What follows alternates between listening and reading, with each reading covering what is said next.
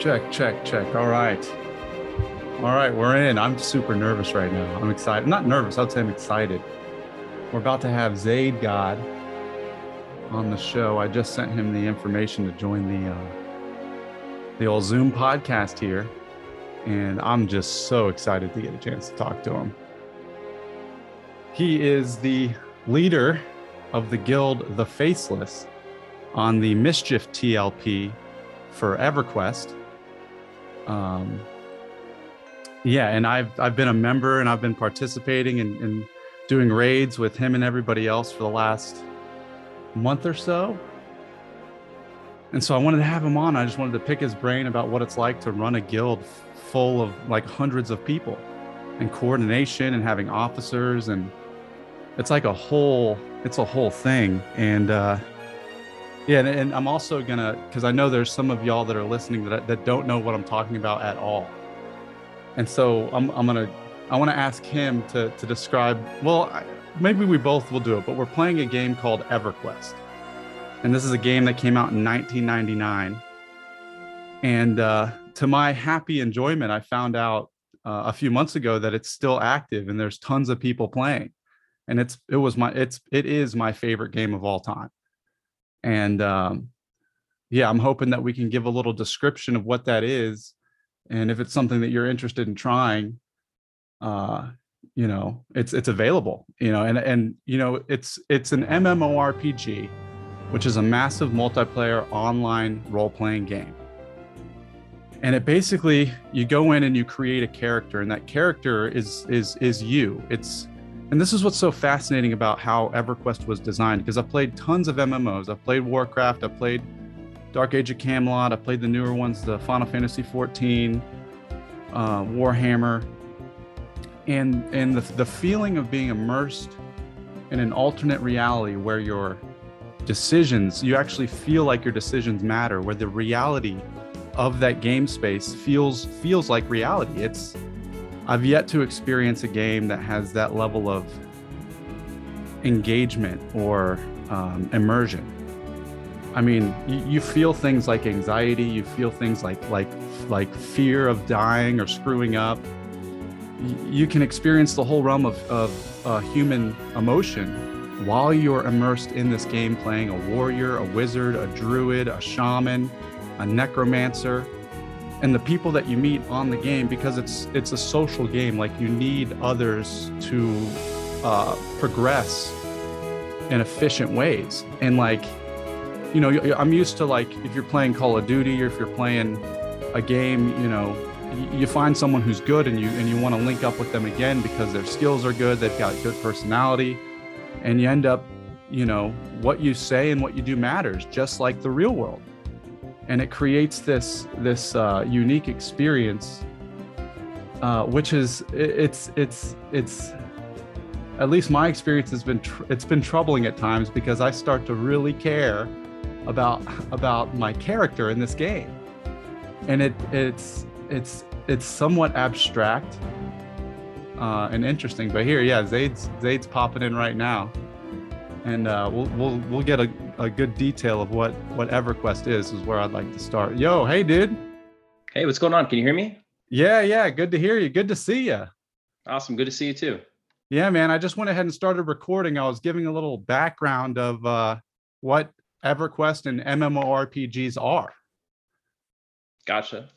Yeah, so dude, I'm super excited to have this conversation. So I'm O'Doyle in game. Yep. Hey, well, you know, it's nice to meet you in this format, and thanks for having me here. Yeah, man, it's my pleasure. It's an honor, for real. Like, your character is you play a few characters, yeah? Yeah, everyone will know me as Zayd, but I mostly play on a character named Mata right now.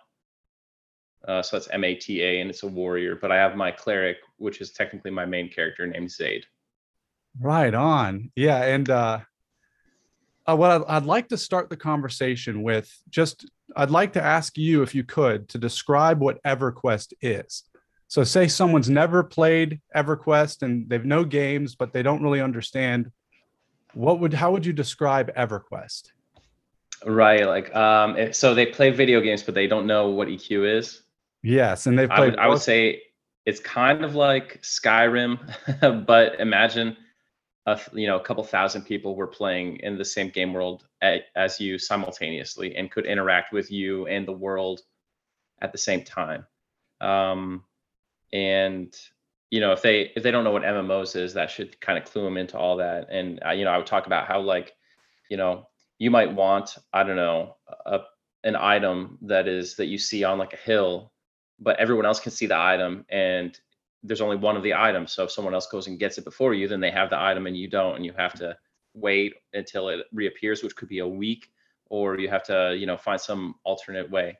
And that in some ways can be difficult, but in other ways, it makes you feel like you're really part of a living, breathing world. And that's the magic of EverQuest in a nutshell. That's spot on. And also, if you're building your trade skills in Skyrim, the stuff you make feeds into a real active economy. Yeah. And so it is. And that's what I was talking about before you popped on, was just, I guess, the immersion that you experience. It almost is a reality in itself when you're playing the game. Oh yeah, it grips you. It can be tough to disentangle yourself sometimes from EverQuest. And yeah, it's funny that you brought up the economy, because some people play just for the economic aspect. You know what I mean? It's like a stock market mini game for them, and that's all they do, and it's very fulfilling for those people too. So yeah, it's awesome. Yeah, I want to just give a quick shout out to anyone who may be in and wanting to know more about EverQuest before we dig into the weeds here about some questions I have about running a guild, your experience going through the TLPs. Like, this isn't your first time doing a time lock progression, right? Right. No, a lot of times. Okay. So before we go into the weeds, I want to segue the listeners that may want to know more about EverQuest to another podcast called ForeverQuest. If you could just look that up and you start listening, it is so enjoyable. You'll get it. You'll literally feel the immersion of the experience through Jeff and Sean, because they're playing through the game on this podcast and sharing their experience while they do it. So if you're interested in EverQuest, want to know more, that's the place to go to. ForeverQuest, anywhere you find podcasts. Okay, awesome. So podcast. Yeah, you've been a guest 3 times. That's how I. Yeah. That's honestly, that's how this conversation happened, was because I was listening to them and I heard you tell your story and share about the lore and your experience. And that's how I ended up in your guild. Yeah. Yeah. I'm super fortunate in that they've let me be on their show and given me an opportunity to kind of interact with their listeners and stuff. It turned me into a listener as well. I'm a big fan now. But that's all part of the magic of the community of EverQuest, because we're forced to interact with each other, to exist, to coexist in the world. You have heroes and villains in the community. We get to meet awesome people like that and develop these really great communities. And it brings people together like you and I, who otherwise never would have met. Totally. So we forge these awesome relationships. Yeah. And then you get to go adventuring and take down high level targets, creatures, mobs, dragons. It's like, yep. It's cool for me, 'cause it's a cool way to have friends, right? Like, yeah, man, I've been going years just trying to connect with people and how do I make friends? I'm an adult. I'm 34. What's life anymore? And it's tough now. You get older, you have kids and a wife, and it's hard to step outside of that home sphere. It's not like high school or college anymore. You know what I mean? Where you can just walk up to someone and easily make friends. Yeah. How's that been like for you? Are you able to? Are you? I don't want to ask that question. I was going to ask if it's easy for you to balance or to compartmentalize your experience. Like, when you're as Zayd in game, you got to be a leader, and you're playing a different game, which is what's fascinating to me. Like, the depth of the game that you're playing is a game of social and leader group oriented leadership. Yeah, it's very political. It is. I would say, actually, I don't even try to separate it. You know what I mean? There's no deviation between the game and real life for me, which sounds kind of crazy out loud. But one of the pretty much the main reason I still play EQ after all these years is the friendship. I really play so I can meet people and make friends who share this passion with me. and the social element of the leadership and the politics that goes into maintaining relations between our guild and other guilds, which most people don't see unless you're a guild leader or an officer. And then the interplay of all the members. You know, we've had so many Faceless guilds, and we've got people who have been playing with us for over a decade, and they don't all get along, and you have to like balance it all. And it's really intricate, and I have a lot of fun with it. And it used to be, you know, because I started the guild as a kid, basically, this was a world where I could be respected as an adult and no one would see that I was a child, you know what I mean? And so I got to cut my teeth on what leadership was and what interacting with someone as an equal is. Now I find myself in a different position in life, you know what I mean? And I'm a leader in the military. I'm a senior member of the military now. So I find that interacting with challenging people in EverQuest helps me interact with challenging sailors in the Navy, but also a lot of the leadership techniques I learn in the Navy about how to build resilience and how to be tough and how to not be an emotional leader help me be a better guild leader and a better person to interact with in the guilds. It lets me care for my friends in the guild in a more genuine way while still putting the goals of the guild at the forefront. I've noticed the same thing in my experience, because EverQuest is such a social game, and we need each other in the game to succeed. Yeah. It's improved the state of my waking experience in the real world, because I've noticed I'm engaging with people in a friendly way, the way I would when someone runs across the East Common tunnels and I say, "Oh, well, that's a cool sword you got." Like, yeah. I'm more likely to say like, "Whoa, dude, like, good to see you." Like, I don't know, just interact normally. But I wanted to ask you, because you mentioned you started as a kid, and I remember this from that. Yeah, you know, it's funny because like, yeah. No, go ahead. Oh, I'm sorry. Yeah, sorry about that. Well, you mentioned just like saying, "Hey, like, nice sword" to someone in the common lands, and it's funny. Like, I kind of do the same thing.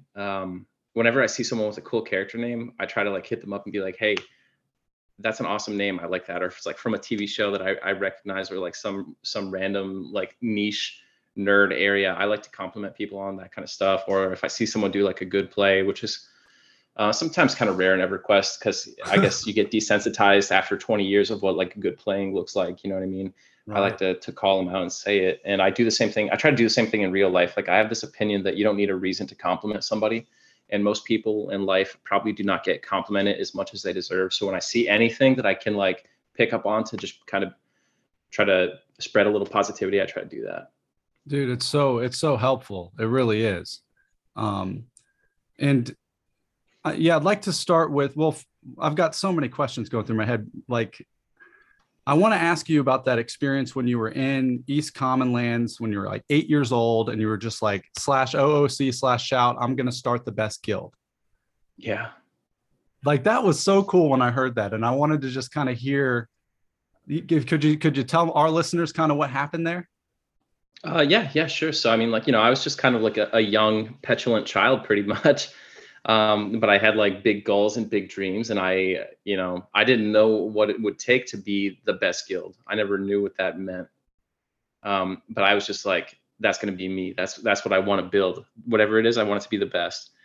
And I started on that journey. And, you know, if I had known, even as an older teenager, when I really made Faceless as like a hardcore raiding guild, if I had known what it would take, I probably would have been like, you know what, that's okay. I'll just play a little bit in my corner, and then I'll quit when I get bored, because it's intense. It's not as intense these days as it used to be before the agents of change that let us do instance raids, but it is an unreal level of dedication from the membership and the leadership and everything. But yeah, I mean, it was just an awe, like being in awe of like top players and big personalities in the community and wanting to be like them. Like, when I was growing up, I read comics like normal kids, but also like FOH forums and the Legacy of Steel website. Those were like also comic book characters to me. You know what I mean? Like, watching Tiggle and his posts on Legacy of Steel, because I played on Nameless. That was like the same as like reading the weekly Spider-Man, you know what I mean? Or the monthly Spider-Man comic to me. So that's what I wanted to be. And, I don't know that I was ever successful in becoming that or building that kind of guild. like they had back in the old days. But yeah, I just kind of like inch by inch, I was like, hey, I came up with the goal and I was too stubborn to ever back down from the goal as the goal became more and more challenging to achieve. And I would say that at this point, I achieved my goal of making a really great guild at various points, server top guilds. And I think On Mischief will end up being the long-term top guild as well. I think it'll prove itself to be that. I would say that Faceless is probably overall the most successful time lock progression server guild of all time. Some people would debate me very passionately about that, but I would say that in my very biased opinion, we are. We've been on so many servers and we've been successful so many times. We've made it to the end of multiple TLP servers, which is a claim that I don't think any other guild can make. So.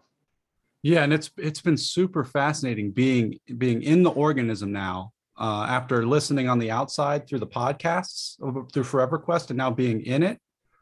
And I was curious to know how many of the guys that we're playing with right now have been with you this run through these TLPs over these years.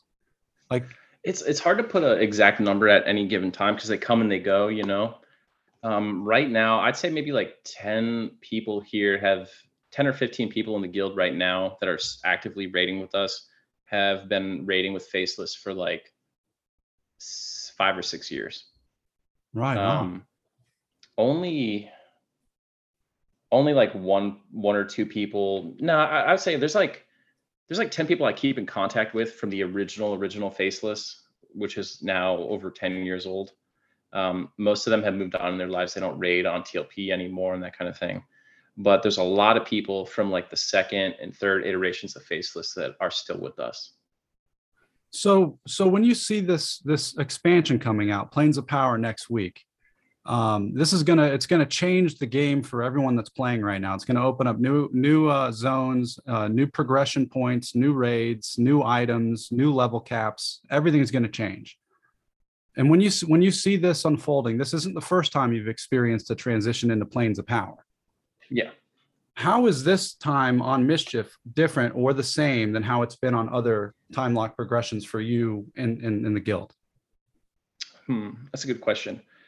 I think, well, the randomization and all, the actual Mischief rule set definitely adds an element to it that makes it fresh. You don't know what's going to happen. Like the mini bosses in like Bastion of Thunder, for all I know, could drop Plane of Time back flags. You know what I mean? Something really crazy could happen. So you have to be a little bit more flexible and on your toes. Another thing that's different is just like where I'm at in life. Faceless isn't as hardcore. Like, I've been talking to my officers about it. And originally I was like, okay, like Planes of Power's coming out. We're going to start raiding at 5 p.m. when the server launches or when the expansion launches, and we'll stop when Quorum dies. And we expected that would take like 48, 56 hours of straight playing.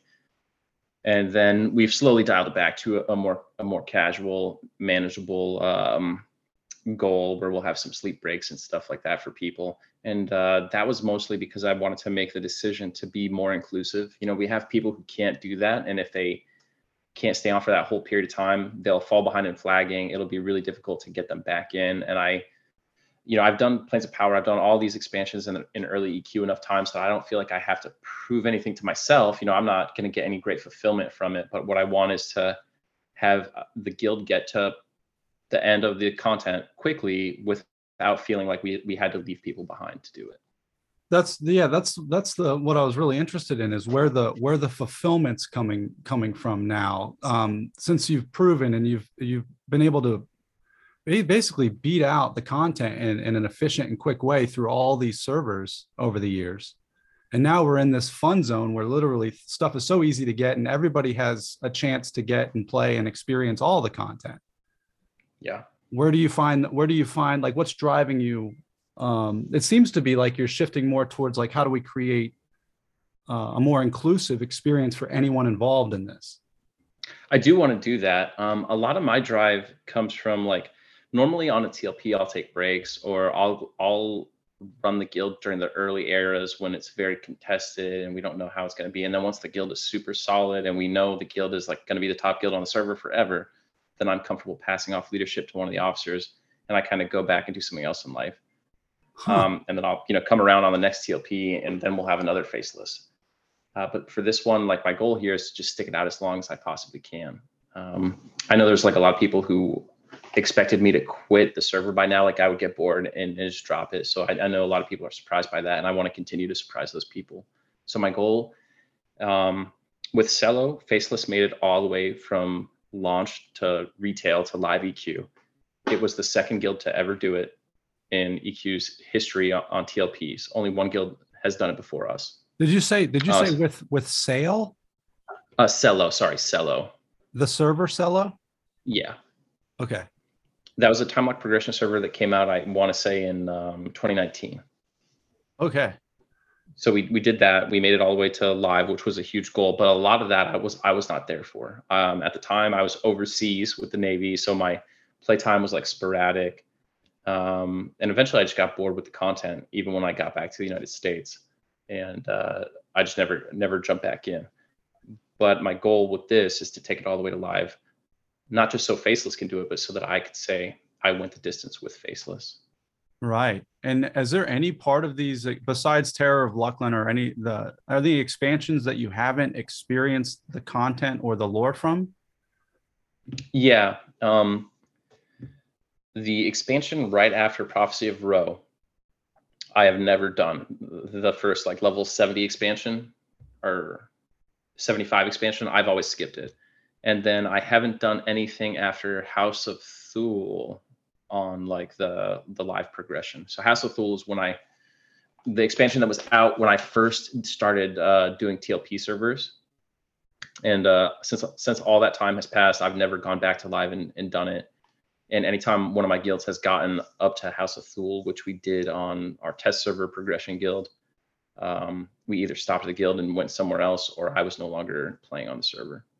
Right. Okay. So yeah, that's where I'm at, man, is like, I'm seeing this, everything's new to me. I never got to raid at all when I played EverQuest. It was, you know, I got lucky if I could get on my friend's computer for 30 minutes to an hour at a time. And then I get my own computer, and I was just so amazed with how the world was and how everything I needed to ask questions for people, and I needed help from people. And it really felt like when I played that game, I used to think like if heaven was real, it would be EverQuest. Like that's where I would be all the time. Yeah. But I was so young. I never really, you know, I saw all the awesome players running around, and it was so unobtainable to me. I didn't think it was even possible to get, because I just didn't even know what the game had. And so now that I'm playing on this mischief server with you and everyone in Faceless, I'm seeing stuff that I only dreamed of or read about on Alakazam and everything. Yeah. And that's the draw for me, is like continuing to move through, and I want to experience all the content, just because, like you, man, I just love the world. I love the lore behind why all the stuff's there and why we have to figure a lot of it out. Yeah, it is really, really awesome. The thing that is intimidating about the process is that, like, you know, we've only been on the server for 7 months, and it feels like we've already done so much, but it's going to take 5.5 years for the server to reach live. So it's like, this is such a tiny speck. You know what I mean? If we're running a marathon, we're in like the first 4 miles right now. Like, you didn't even get started. So dude, this is all just a warm up. It's wild, because when I first came in like a month and a half ago, I mean, I was obsessed, dude. I needed to get to 60. Never been to 60 in my entire life. And it was like, I was on Grind Time USA, dude. And I was just, the last level was like 4 or 5 hours of Chardock. That's all I did. And it was like, I was like, I don't know if I could do that again, because it was so tough. But it's tapered out now. It's really cool, because it's like, we have this raid schedule. And like the only thing I really want to do now is just raids. Yeah. And so we have 3 nights a week, 2 to 3 hours a night, depending on the content. Yep. And that's it. And then I can get AAs when you just got to find that sweet spot, you know what I mean? Where you're able to play enough that you're happy with it, and you don't have to sacrifice things in real life. And I feel like we have reached that point. That's what's really cool, especially on the Mischief server. You don't have to feel like you're missing out. Yep. Right on. So how's it for you? I wanted to ask some kind of guild specific questions. Okay. Like, what happens in our guild with with officers? Do you guys meet, like, have meeting schedules the way that any startup or like a team would have, or coaches would have, or just kind of like logistics of running a guild? Right. I don't really call formal meetings at this stage because we're like past that. We have meshed enough as a group and we have enough chemistry with the current officer team that like before raids, we tend to be just in voice together and officer voice going over like the plan for the night, the plan for the next couple of days, or we'll talk about expansion stuff. And then Discord, you know, in the officer area of Discord, which people can't see, I have like expansion planning discussion. And we started planning for Luckland like day 5 of Velius, you know what I mean? And we're just posting, working out spreadsheets and coming up with our plan. So it's like it's just like a constant dialogue that happens. And we sync up before and immediately after most raids for a little bit. There was a time when all the officers were not friends, you know what I mean? When we had an officer team where there was a lot of enmity between folks. And I had to slowly clean out. Clean out is the wrong word, but I had to slowly, you know, move people out of the officer team or other people into the officer team because the work that officers do is it's a lot of work, but it's not highly technical work, right? Many people can do it, and so it's more important to find the right team that meshes together and has the chemistry to go the distance, rather than have like someone who is a super genius and can do an amazing job with spreadsheets or can plan extremely well. I'd rather have someone who's like an 8 out of 10 on performance, but gets along with the team and we all like them, rather than someone who's a 10 out of 10 but it's hard to work with. And absolutely, we're at that spot now where we all get along really great. Absolutely. How many? So I've noticed that when we go on raids, there's Jadawin leads raids. Like, so I hear his voice. Yep. And I know Hops I get items from. Yep. Yeah, how could you kind of like how many officers do we have and what are their roles? Right. So we have a good number right now, and most of them toil thanklessly in the background. So you have me. I don't do anything. I just delegate things. Jadawin, aka Sval, and Drexen are our 2 primary raid leaders. So they're there to lead split raids and stuff like that. And right now, Drex, go ahead. And what that means is they need to, it's their task to know what we're doing and how to do it on these raid encounters, right? Yep. And they're conducting, you know, they're the conductor up in front of the orchestra. Right. Okay. So I was just interrupting just to make sure, like, I wanted to just understand the role. So we had those 2. Drexen has to step out for a while to handle some real life stuff. But yeah, he's still on the team. But in the meantime, I'm leading those raids, which is kind of my role, is to just kind of fill in whenever there needs to be someone in the gap. I'm that guy. Right. We have Antisocial, who runs our recruitment, very aptly named, I suppose. Right? I didn't even notice that. Yeah, and he does an awesome job. So he's out there meeting folks. He manages like our Discord presence outside of our Discord and our forum presence outside of the Discord, and then whenever someone wants to join, an application comes in, he gets an alert in Discord for the application, he talks to them, he shows them the ropes, like, hey, when you get in the guild, you're going to have the DKP site, these items are expected to be on your character at all times, like you need to do this and this and this. And he kind of is a new member's sponsor into the guild. He's the person that they'll go to if they need help. So he does a tremendous amount of work, and he's the person who most closely knows all the members. Wow. Then we have the DKP team, which is Hops, Medivac, and used to be Daily, but it's now Parsecs. He main changed from a necromancer to a warrior, but wow. Hops, Daily, and Parsecs are, sorry, Hops, Medivac, and Parsecs are our DKP team. Normally you would have like 1 DKP officer in a guild, but we need 3 or even 4. Sometimes, because the amount of loot you get on Mischief is just insanity. You know what I mean? So we have 3 right now. I would like to one day get 4, just so we can keep them all employed with that without burning them out. Right, and they all do a wonderful job of that. Last but not least is Greywalk, who I recently promoted. And basically what Greywalk does is he helps me with back-end stuff, spreadsheets, but also his full-time job is to manage the raid tool, because I don't know if you've ever used the raid window. It is a beast. It's not intuitive or anything. So if we have the raid leader bogged down with the raid tool, they usually can't effectively lead the raid. So like normally Greywalk and I will just manage the raid tool full time. That way our raid leaders are free to run the raids and execute things competently. So when, and that's my officer team right now. Dude, that's awesome. I'm really glad to get to hear all that and know all that. So are you guys on your own officer chat while we're doing our thing over here? Like, you guys are kind of coordinating off to the side? Usually before raids, you'll notice a lot of people sit in the raid voice and they're hanging out and stuff. And we have the raid bot, which pushes out a list of people. So we're all in officer voice at that time coordinating, and we have like a draft, you know what I mean? The raid bot puts out group compositions, people form those groups, and then usually me and Jodwin will sit there and I'll be like, I'll take group one. He's like, I'll take group six, and we go back and forth. And then— Oh, so you guys are like, wait, are you guys picking it like we're playing pickup basketball or something?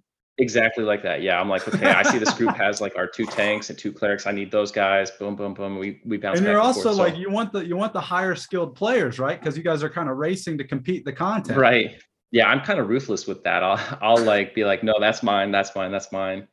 And the last thing we do before we jump up there is we sort our raids by class, and then we just do one final sanity check and say, okay, like, I'll say bards, he says three, I say three. I say clerics, he says four, I say six. And then we say, okay, I'll give you one of my clerics, so we both have 5 and 5, that kind of thing. Right, okay, and we try to make it even, but I will lie and be like, yeah, I've got 8 monks, but I actually have 12 monks. You know what I mean?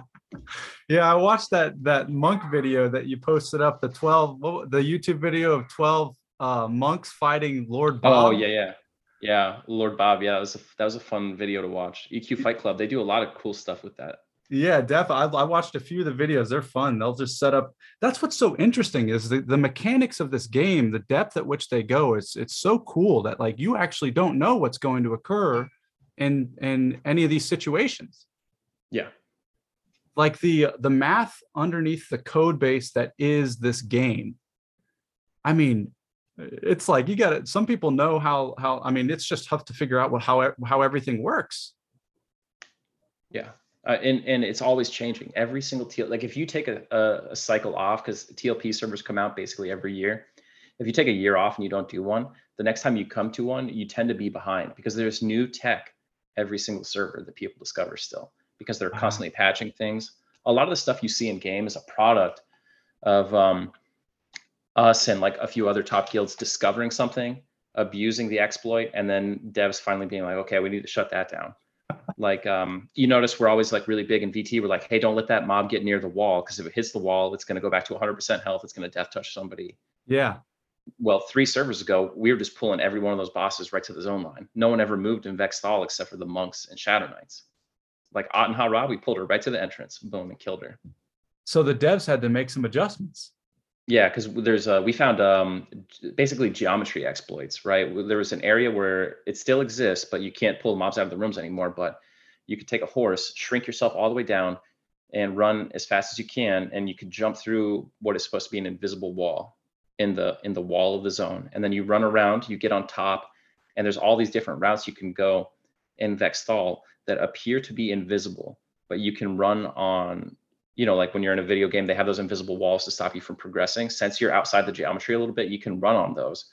And like if you're a Shadow Knight, you could just like target Aten Ha Ra, send your pet in, run back to the raid, and she'll just show up, boom, solo. Wow. You guys figured that out? I certainly did not figure it out, but it comes like through the grapevine, you know what I mean? Someone will figure out something, and then each guild develops it further and further and further. Yeah, it reminds me of the speedrunning community of just people that break games to complete them as quickly as possible. It's exactly like that. Yeah. Yeah. Like, so in 2012, I was on test server with my guild, Faceless Order on test server, and we were messing around with Emp, and I spent like 3 days in Emp's room on my monk with a mage down at the entrance, and we were just trying to find ways to bypass the Emp key. We tried coughing people in. We were standing the mage everywhere in the room we could to try to cough people into the room without a key. Never worked. And we found out that occasionally you could, you know, sometimes when you use Call of the Hero, it doesn't drop your aggro. So like if you did it like 10 times, you could occasionally cough yourself down, and Emp would just come right down to the zone line. And you're like, oh, okay, that's cool. And then later on, other guilds figured out that you could stand in one spot in the first floor. You could send someone up there, get aggro, heal that person, and then they feign death up top, and they'll just run right down. You don't even have to do the Call of the Hero. Oh. So on Agnar, which was now 4 servers ago, we walked into Straw Temple. We did 2 emp keys, ran our guys up there, healed, pulled emp down, and killed them right at the zone line in like 20 minutes. Did so they, that was fixed. Yeah, that was fixed, because now we all have to stand by the, everyone has to be keyed. Yeah, if you pull Emp out now, he will death touch you as soon as he sees you. So I was grouping with some guys in the guild the other day, and they said that at times the devs will ask you to meet with them, right? Me personally? Yeah. I have had the pleasure of meeting with a few of them, but yeah, I mean, I've gotten to chat with some of them, yeah. Right on. Yeah. I feel like if I was a developer, having close contact with the people that were learning how to break the game would be highly beneficial. Sometimes, like when I used to stream a lot more often, every now and then a few of them would be in my stream, in my Twitch chat. And I'd be like, oh, if you guys are here, like, let me just show you a bunch of exploits while we're standing here. Yeah, I shouldn't do that, right? Because like we build our strategies around those exploits sometimes. But I can't help myself. I'm like, you know, part of me wants to be fast and part of me wants the game to be fixed. Yeah. So I end up choosing the fix it route. Like we used to use taunt. Taunt was a huge part of many of our strategies. You could taunt things through the Z axis, like above you, below you. And taunt used to work so that it didn't generate social aggro. So like if I walked into a room where there was 5 mobs and they were all friends, so if I hit one, they would all jump on me, all 5 of them. But instead I just taunted one right in the middle and I walked out and I never did anything else to him but taunt him. Nobody would assist him. So you could taunt pull anything, anywhere, as long as you didn't get attacked by them because you were also KOS. Wow. So if I was KOS, I would just invis myself, run up, taunt him really fast and run out of range before he would melee hit me. And then I'd be invis and pull a solo. When I was doing my SSF runs where I played like solo all the time, and if I died, I deleted my character, I used taunt pulling constantly. And that got nerfed after I showed it to the devs. But it was worth it though, just to kind of share what you're learning with someone, like let them know. Yeah. And it's just fun. It's fun to see what's happening. That's yeah. I want to ask you a couple more questions. I want to, before we close out, I want to know, the plan for Planes of Power. Like what's our approach, kind of, if you could lay it out for us, because I noticed over the last week, we got a bunch of new members in the guild. You know, yep. I had the pleasure of grouping with Elementa, who just seems like an awesome dude. Like what's our plan of approach here? I mean, I'll just pull it up and actually read you roughly what we'll be doing. Which is crazy. Normally we keep these things really, really secret, but I don't really mind. Which is the second part of my question, by the way. I also want to ask you about Greed is Good. Okay, yeah. Do you want to ask that right now, or you want to wait till after this? Let's do this and then okay. Talk about that. So Pop's going to launch. We're gonna let people go do their justice trial. They need to do 1 justice trial. Then we'll do probably our storms. Keys. We'll go to Planet Storms, pop a DZ for each group, and get our medallions and other items so that we could do Bastion of Thunder. Then we will take those groups as they finish, form them into groups of 3 groups, and do hedge mazes. Is this all over a period of 24 to 72 hours we're talking about? Right now we're talking about a period of like 1 to 3 hours so far. Really? Okay. So this is for the hardcore heads in the guild right now who are going to be there, ready to run, ready to roll day 1. Hopefully. Yeah. I mean, we got it like, my officers are going to hate me for publishing exact numbers, but we have like over 100 people who are signed up to like roll immediately out of the gate and go hard. Yes, dude. Yeah. So these people, then they'll do the hedge maze, which is an instance that maxes out at 18 people. So every time 3 groups finish, we'll form them up and they'll run through the hedge maze. Once everyone is done, then we'll start our actual like raid content. We'll do Crypto Decay. So that's going to be like a Planet Disease, which is Grummus, then Carpen Cycle, and then Bertox. We'll do all that. We're going to have to do some flagging cheese for that. So that'll be something maybe will get fixed because I just talked about it here, but we're going to do some exploits to get everyone flagged. Then we're going to do Plane of Innovation, which is going to give us access. So now we're at Plane of Innovation. How many hours into launch do you think this is? is really tough for me to guess here. I would say like it's safe to assume that every step I mention, just call it 1 hour. Okay.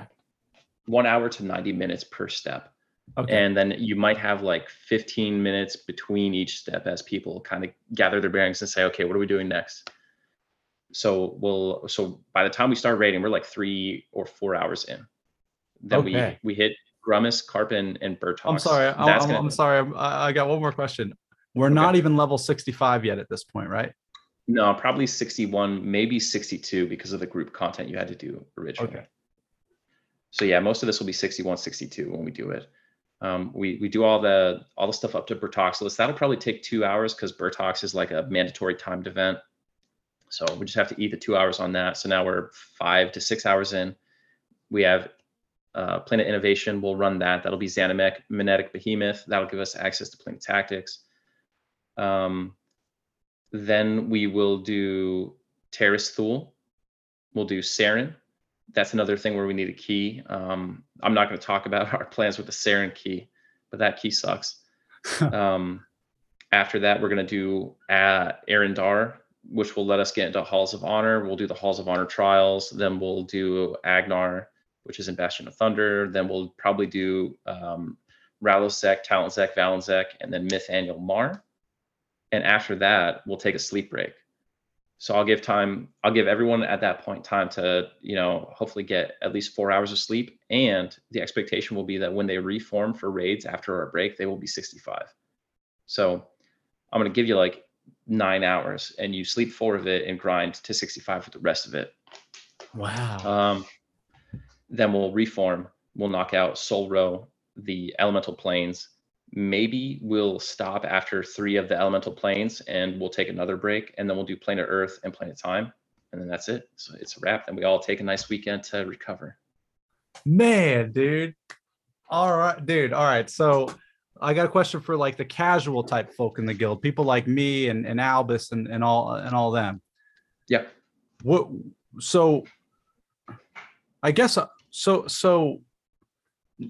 want to experience all the stuff you just described, but I won't be able to do it in that first launch of the expansion. Will I be able to go back on my own with people that are coming up from behind as well to complete this stuff? Yes. So our plan right now is like every week we have built-in back flag raids so that the people who just couldn't be there for the opening week or had to miss raids will get everyone caught up. But also on top of that, Planet Time, which is really the most important raid, has built-in back flags. Like when you kill certain mobs, it drops like a few back flags that we can give to people. So you'll be able to do Planet Time very rapidly, and then we'll just catch you up on your other flags so you can do other raids as you wish or access other zones. That's what I'm curious about because I want to take down all these gods, dude. Like I really want to get all of them. Yeah, it's a cool experience. And we'll be able to do that without screwing up our raid targets each week, like with lockouts and stuff. Absolutely, you will. Yeah, most of them we will not go back and farm regularly, so you'll be able to do it with the back flag raids whenever we can, or you'll be able to do it with side raids just for bonus loot.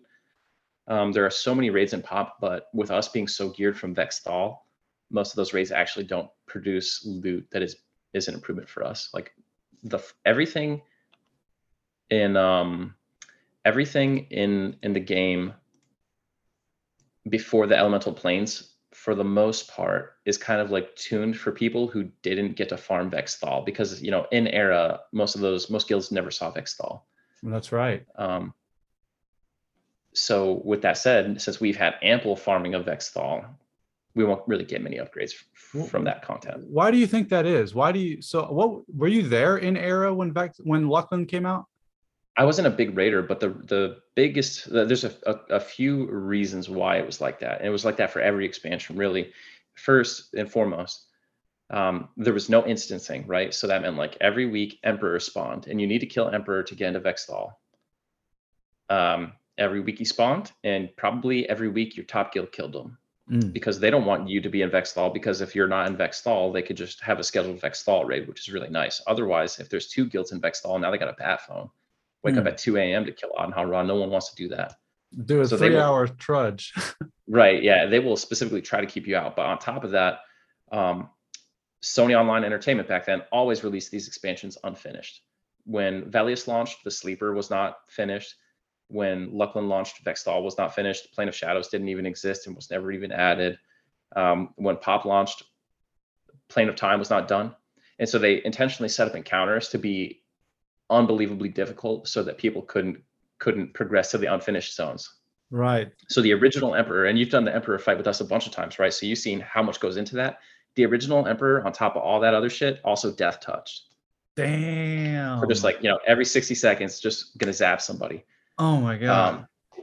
And back then the players were also weaker. Like even the same, if you took our same guild, same players, characters, items, everything, and transported us back to the original timeline, our skill caps would be lower. We would do less damage. We would have lower health.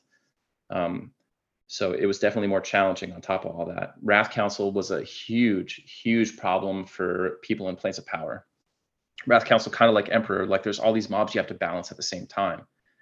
And it wasn't until there was basically a series of patches that people were able to beat the Wrath Council and gain access to Plane of Time. There was a server. Oh, go ahead. The EQ Max server, Al-Kabor, where they never did the patch to fix the Wrath Council, right? And for like 15 years, there were guilds still farming Planes of Power, and they never killed the Wrath Council. Wow. So it was pretty close to mathematically impossible to do in its original form. It took a dev coming to the Max server and as a hobby, fixing the Wrath Council for them to be defeated. What is the thing about the Wrath Council that makes it so difficult? There's so many mobs that you have to balance, and they hit so hard, and it just requires like more players than you can really get in there. So like you've got 12 members of the Wrath Council, and if they die, they respawn quickly unless they all die together, and they hit hard, and you can't mez all of them. Some of them have to be off tank. So basically you have to get all these mobs down to like 3% and then kill them all at the same time, or else they just respawn. Wow. But they you gotta have 12 tanks, you know, you gotta have enough healers to heal 12 tanks because they're hitting like real raid mobs. It just becomes like untenable. Yeah, that makes me wonder about a bunch of things that I don't want to ask about the heal chains, like the cleric. I see these clerics doing the heal chains, yeah. Right? And I'm like, what is this? What does that look like? I don't know. Do you know how that works? Yeah. I'm always in the CH rots because my main is the cleric. So it actually is super simple. Before I played a cleric, I was really intimidated, and it's the reason I didn't play a cleric. I was like, I can't be in a CH rod. I'll mess it up. That's what I'm thinking. Basically, you just make one hot button, right? And it says your hot button says your number. So I'll say like top line of my hotkey is /R say 111 space complete heal %T my target 111. So everyone knows I'm the first person in the CH rot. Then my second line is like pause 35. Which is how long we want to wait. And then my next line is cast complete heal. Actually, it's the opposite. It's cast complete heal is my second line. The pause is my next line. And then after my pause finishes, my final line is 2222, you're up next, or something like that, right? And the next guy, number two, has an audio trigger set for his thing. So when 222 goes out, he hears the audio trigger and presses his button immediately. And then it just keeps going. And we all control it based on that pause timer. So if it's a mob that's easy, we'll put like, hey, pause 40, pause 45. If it's a mob that's really, really hard, we'll do like pause 20. And so that dictates how much time we have between casts. Is that why it's an issue when the tank order gets screwed up or the mob aggros someone else that we weren't expecting?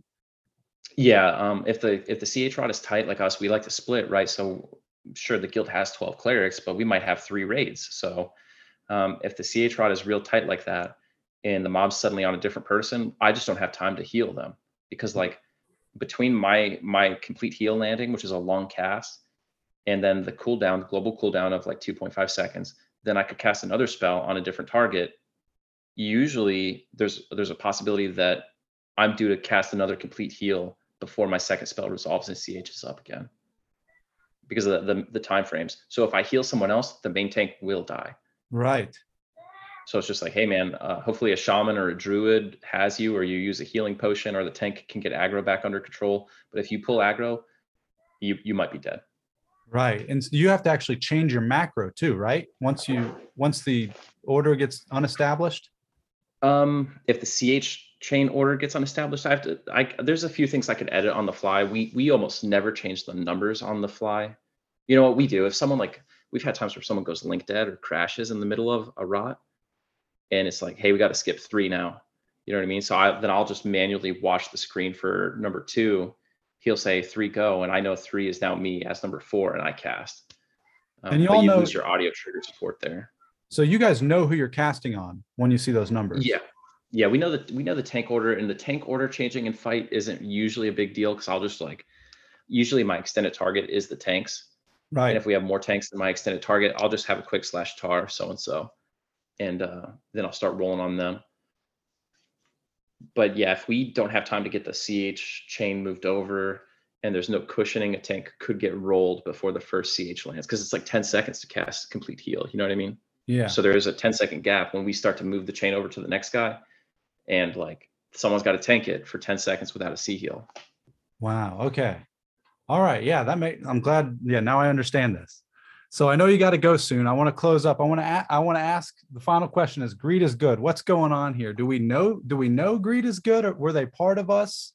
We were running up against them, trying to take stuff down. What's the history? Yeah, it's a tangled web here. So just in the context of Mischief, right? Before Mischief launched, me and a former Faceless member named Krim got together and we planned to make a guild. We were going to do a GDKP guild. We would be joint leaders on it. And me and Krim were friends. We were buddies. We got along really well. So we made the guild. We called it Faceless X In Virtue because he used to lead a guild called In Virtue way back in the day. And I always led Faceless. So we were doing a collab. Boom, Faceless X In Virtue. I recruited all the people. We got the guild going. And we got all the server first. I was the first level 50 on the server when the server came out, and things were smooth, but there was just elements to the guild that I wasn't crazy about. A lot of my friends were not happy with certain things. And I would say GDKP wasn't really my style. Once I got to use it a little bit, you know what I mean? I felt like there wasn't. Just for people that don't know what it is, you pay out in plat, right? And you buy items with plat. Yeah, you buy items with platinum, and then everyone gets a split. There's some stuff cut off the top, kind of things like that. And so at the time, my playtime was super limited, actually, anyway. But I didn't like the feel of the guild because when it's profit motive, you know what I mean? I just felt like we weren't getting that community feel. It didn't feel like a team to me. And I wasn't happy with that. And there's other people who weren't happy with it. There was some other stuff going on that I just wasn't crazy about, but I'm not trying to create any drama or delve into it. So I said, hey, I'm going to step out. Krim said, hey, why don't you give it another chance before you back off? And I said, okay, I'll stick around until Kunark comes out and see how I feel. So about 2 weeks into Kunark, just still wasn't feeling it. So I left and I made Faceless, just the Faceless. Then they, that guild had the name Faceless X In Virtue because I was the faceless piece of it, right? They didn't want to walk around with my guild name over their heads when I wasn't in the guild anymore, especially once we started contesting them in open world stuff, you know what I mean? Yeah. And there became some animosity there. So they changed their name to Greed Is Good. They called Gordon Gecko. Right, yeah. Basically, Krim and I built that guild at launch, and then now the guild is mostly... the leadership of that guild is primarily people who Faceless competed against on the Cello server who were in a guild called Amtrak. It was named Amtrak because of a pun about training people. Right. Yeah. So that guild Amtrak competed with us on the Cello server. They eventually fell apart and died. And then a lot of their members joined us. And who knows what will happen here. I think Faceless is the safe bet, though. Man, dude, it's been interesting. It's so cool. I've never got to do one of the bat phones back in the day, or just race somebody for DPS, and it was so exciting. We were in Emperor's. We just ran to Open World Emperor, and it was all the Greed Is Goods were going, all of us were going. Yep. I was like, man, it's popping off, dude. We're throwing our discs in. We're trying to drop everything we got. And this is the cool part too, dude. It's I'm a big fan of Bruce Lee, and Bruce Lee talks about, to really know how to live, you got to know how to die, right? And so like taking some losses against him on the races and feeling that, and like, you know, because I'm like you, dude, I kind of have that. The reason I think I'm so into what we're doing is because we are trying to do it the best that we possibly can. Yeah. And it's like, even though I may not be able to commit the time when I am on, I want to be playing really hard, and I want to play most efficiently and effectively as I can on whatever character I'm on. Right.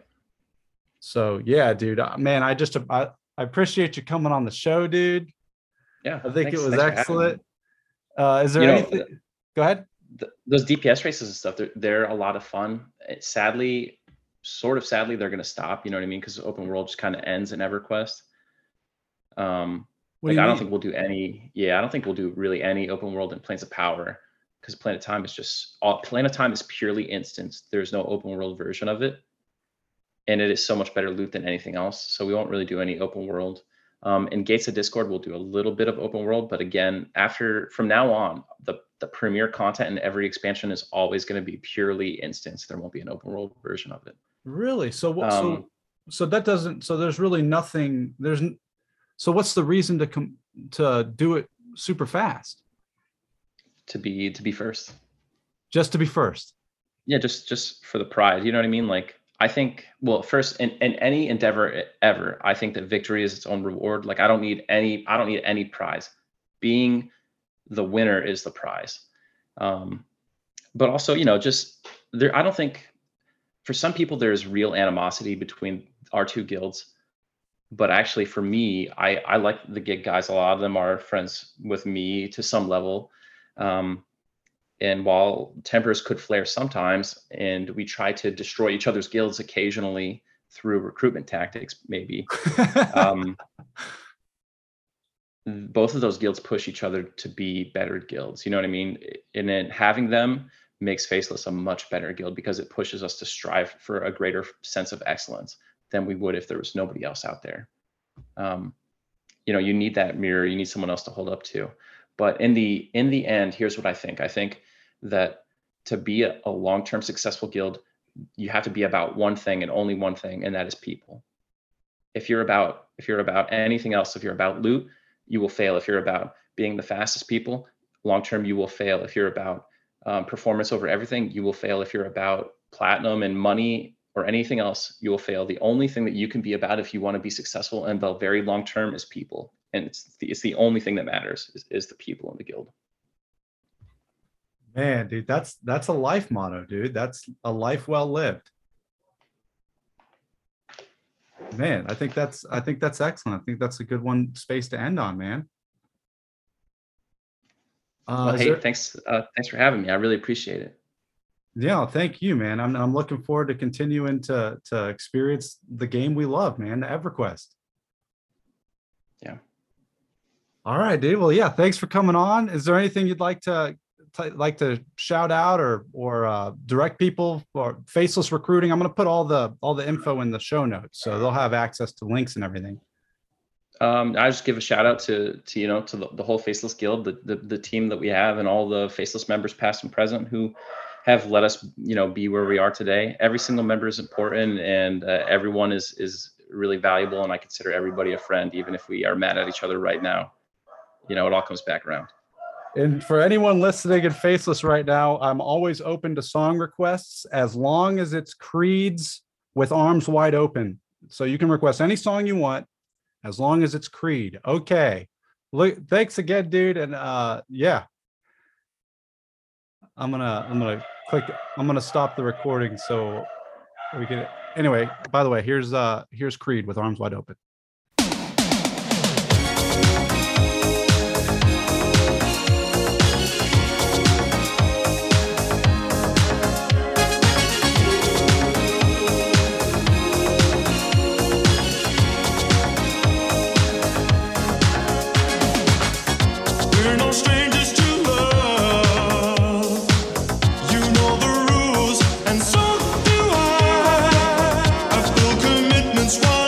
Thinking